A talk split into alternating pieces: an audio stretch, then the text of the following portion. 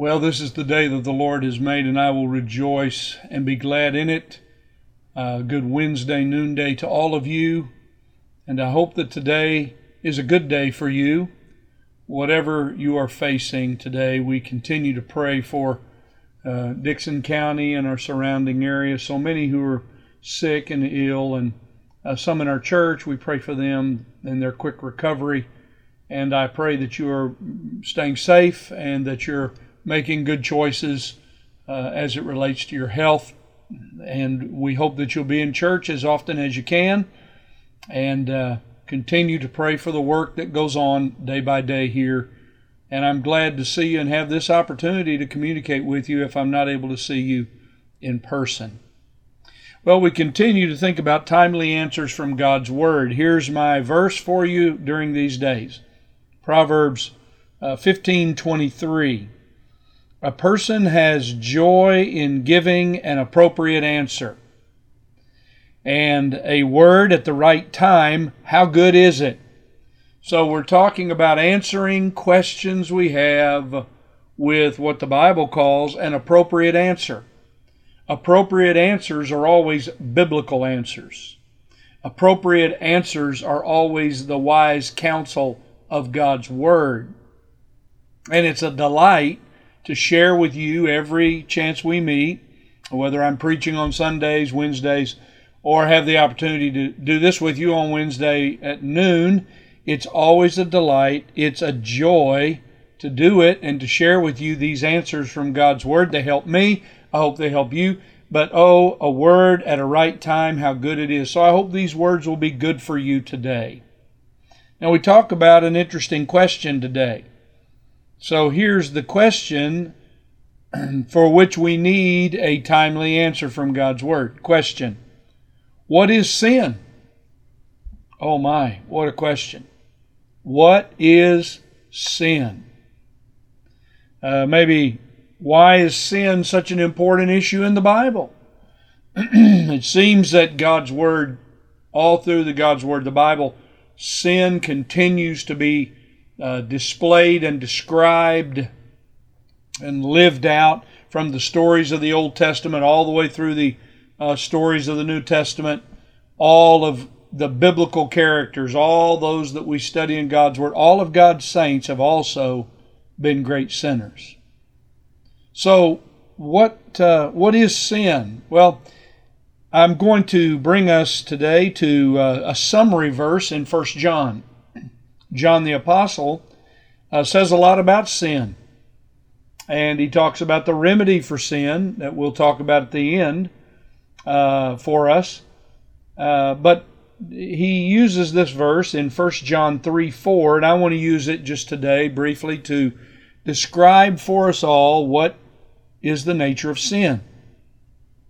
Well, here's what 1 John 3 4 says Everyone who sins, and that would be all of us. Everyone who sins is breaking God's law. For all sin is contrary to the law of God. 1 John 3 4. Let me read it again.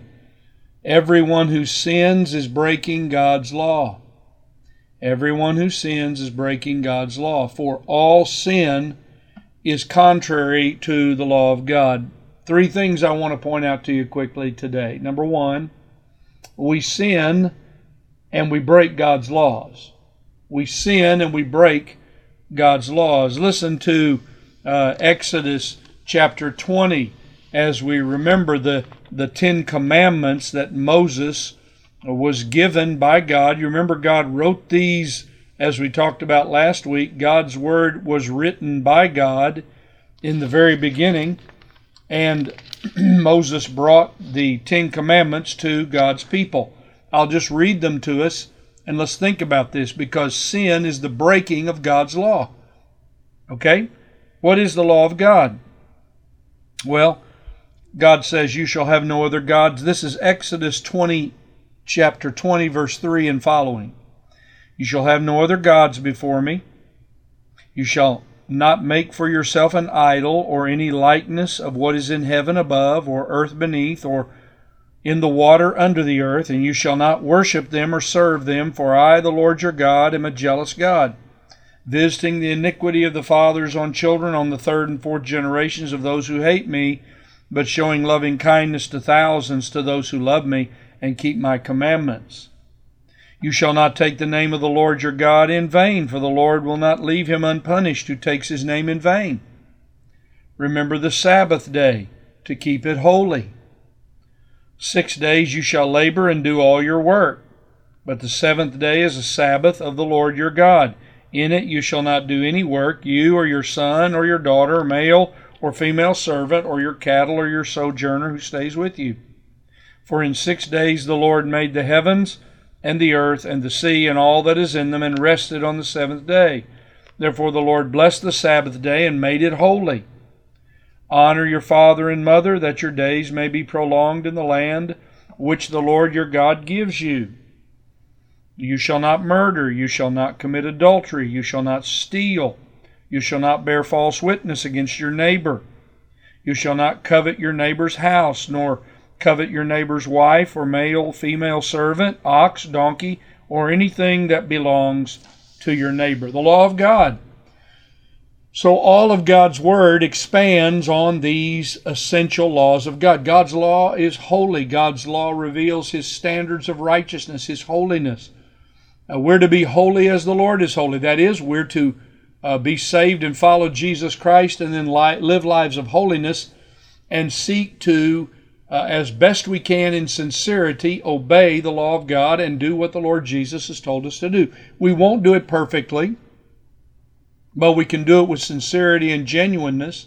And then when we sin and stumble into sin, we can ask God for forgiveness, as John teaches us, and we'll talk about in a moment. So, first of all, remember this everyone who sins is breaking the law of God.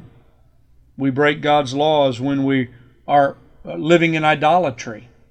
We're breaking God's laws when we don't honor our father and mother, when we when we commit murder or uh, commit adultery, sexual sin, when we steal, when we covet the things that belong to others and the people who belong to others, and desire what they have rather than we have. So, when we sin, we're breaking the law of God. John also is reminding us here that sin is the practice of, I'll use three words sin is the practice of disobeying, ignoring, and rebelling against God's word and God's law. So let me say it again sin, the practice of sin, is seen in the way we live and what's in our mind. We disobey God's word, we ignore it, we rebel against God's word. So when God's word tells us, don't be covetous, we decide, well, we're going to be covetous. Uh, when God's word says that we're not to be idolaters, we we create things and make our own gods and worship them. Sometimes that's a person, uh, sometimes that uh, has to do with creation and the things that we make at our own hands. You see, Romans chapter 1, verse 18 says something interesting. God's wrath is revealed from heaven against all ungodliness and unrighteousness of men who suppress the truth in unrighteousness. Here's what sin says I don't care what God tells me to do or what God directs me to do. I will do as I choose. So I have to ask you today, as I've asked myself before I started today, am I living in sin? Am I living in open disobedience to God's word? Am I ignoring God's word? Am I am I rebelling openly against God's word? Well, these things become very important for us because your spiritual condition of sin leads you into sorrow and sadness and the way of death. You see, sin leads to death. The wages of sin is death, as Paul tells us. Paul says we have all sinned and come short of the glory of God. So sin is all of our problem, and sin has an answer. But before we get there, one other thing. Sin is opposed to God's law. Paul Paul goes on in Romans chapter 1. You can read this in detail. Romans chapter 1, 8, verse 18 through about uh, verse number 29. Uh, Paul reminds us here that sin professes wisdom but is foolish. Uh, we, we think that we're wise in our own mind and eyes, and we're smarter than God. wiser than God. Why do I want to do what God said for me to do? I know what I want to do. You see, this is sin's problem. It's driven by selfishness. Romans 1:23 says that we exchange the glory of God for corruption.